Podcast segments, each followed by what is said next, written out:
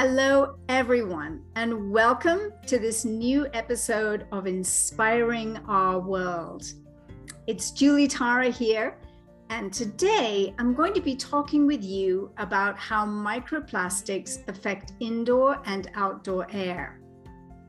When we talk about microplastics, it's generally in the context of water pollution, since plastics, as they take hundreds of years to break down, systematically leach from landfills into our waterways. A less known way that microplastics might adversely impact our health is through the air we breathe, and that's what we're going to discuss today. What microplastics are we breathing in every day? When working at home, driving to the office, outdoor cycling or running, or in different environments. There's a big gap in knowledge, and thanks to researchers around the globe, answers will be found, but time is of the essence.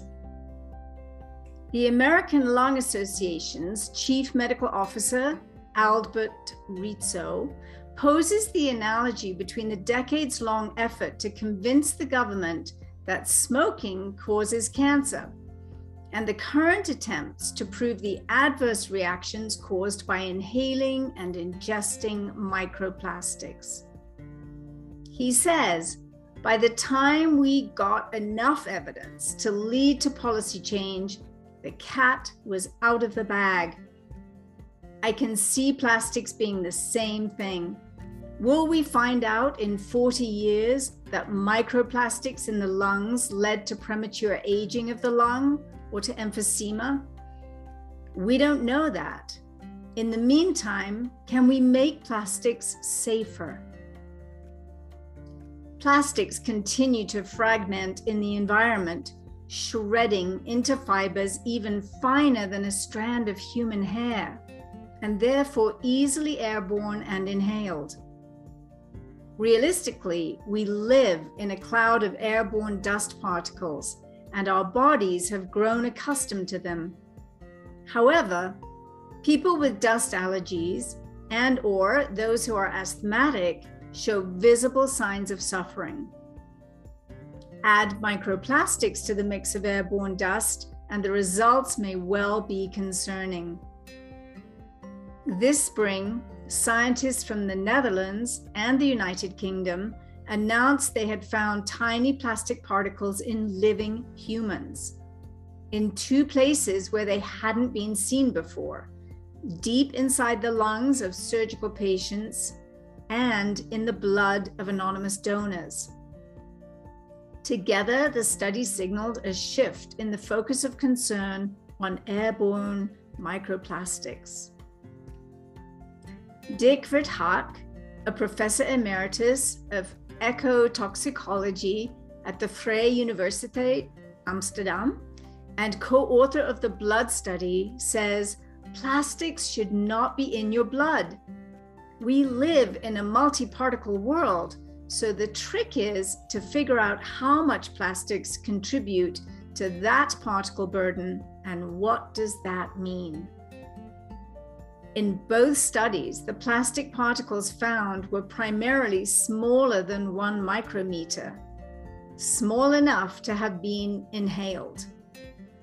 Whether such particles can pass from the blood into other organs, especially into the brain, which is protected by a unique dense network of cells that form a barrier, isn't clear.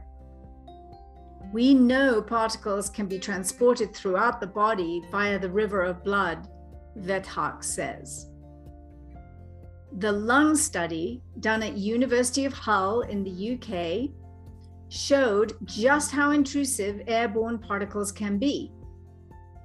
Researchers were stunned to find the highest number of plastics of various shapes and sizes embedded deep in the lower lung lobe. One of the fibers was two millimeters long. You would not expect to find microplastics in the smallest parts of the lung with the smallest diameter, says Hull environmental ecologist Jeanette Rothfeld.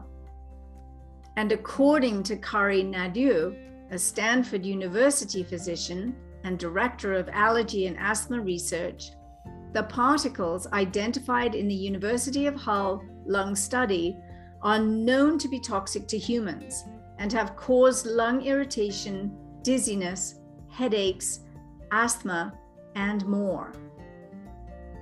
Another team at the University of Plymouth in the U K decided to compare the threat from eating contaminated wild mussels in Scotland to that of breathing air in a typical home. They concluded that people would take in more plastic by inhaling tiny, invisible plastic fibers floating in the air around them, fibers shed by their own clothes, carpets, and upholstery, than they would by eating the mussels.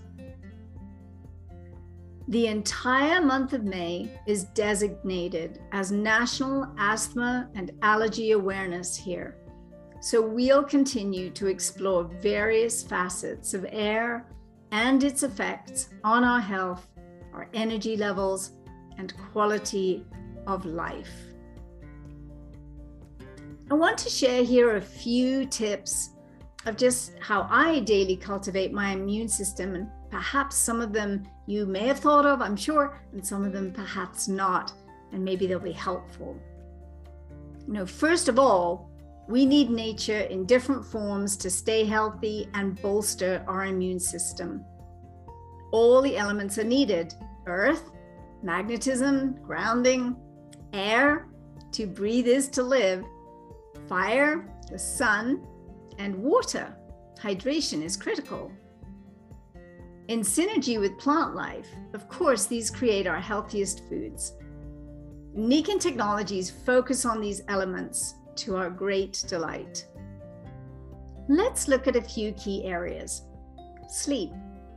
Seven to nine hours of deep sleep is recommended.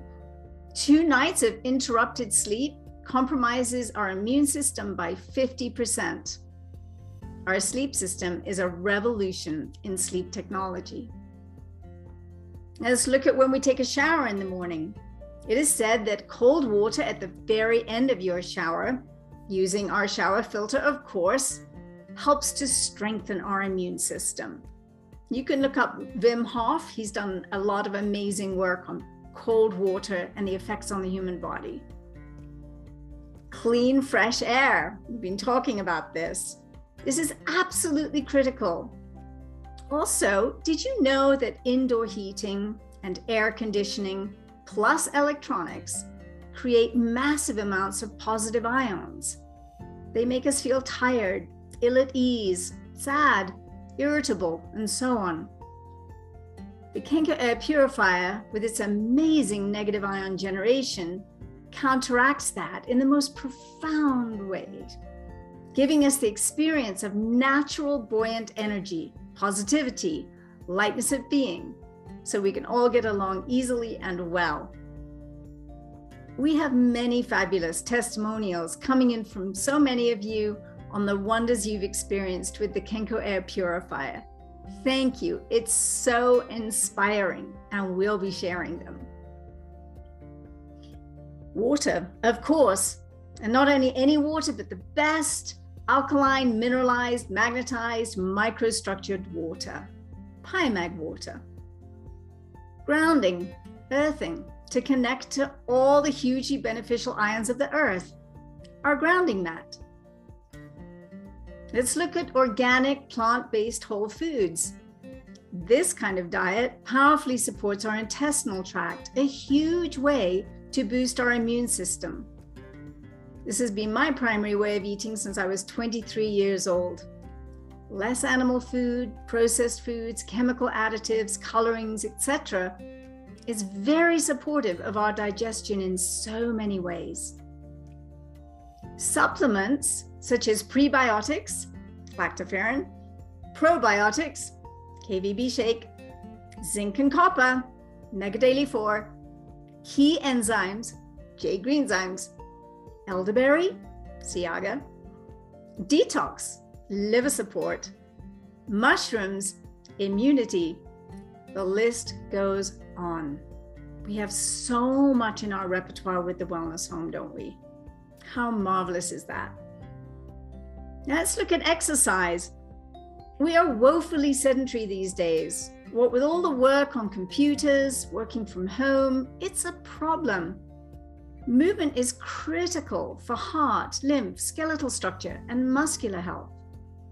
We need good, healthy, oxygenated blood flowing through every capillary throughout our body. Find what works for you and challenge yourself a little bit every day if you can. I love hiking, walking, dancing, Pilates, yoga, gyrotonics. Working out with a personal trainer can be fabulous too for getting results. Dancing around your living room is a wonderful way to get natural exercise and will make you naturally happy too. I would add that singing is wonderful for cultivating radiant health. The vibration of the singing voice moves through the entire body, waking it up. So sing happy songs daily if you can. And don't worry about whether you think you can sing or dance. The truth is, we all can naturally sing and dance. Just look at the tribal peoples of the world. They haven't forgotten, but we have forgotten. And sometimes we feel shy and awkward. Just do it all by yourself if you need to. You'll feel great, I promise you. Now, nature. We've got to get out into nature if we can. Also, this way we get vitamin D naturally from the sunlight. Walk without sunglasses on if you can, as that sunlight needs to come in through the eyes as well as on the skin. This sets off a cascade of internal processes to keep us healthy. We are grossly mal-illuminated, and we need to correct that for true radiant well-being. Gardening is a lovely way to get outside and produce beautiful food or flowers too. Meditation, stillness, prayer. These quiet times are very, very important to counteract stress, cortisol, norepinephrine, and they help us reconnect to the all that is, the heart of the universe, spirit, God, whatever you call the oneness. So crucial for well-being. Positive relationships with loved ones and friends is of huge benefit. We've seen this clearly, especially recently, that isolation can lead to great loneliness and our immune system suffers greatly. Intimacy with a love partner has been proven to increase immunity also. How lovely is that? Though we are using social media as a wonderful way to build connections and businesses, what other kind of media are we absorbing? How about a media fast? Be very mindful of how much media you take in and also the quality. Is it positive and uplifting? Or is it a low vibration, waste of time that makes you feel sad, depressed, angry? Fasting from media might be just what you need. It may do you the world of good. We're sensitive. We get affected by things easily, and this can really compromise our immune system if we're taking in the wrong media diet over and over again. There are many more things we could discuss here, but this is it for now. Thanks so much for listening, and please don't forget to subscribe, like, comment, and share these podcasts with others as you go about your days. We'll connect again next week. Thanks so much, and bye for now.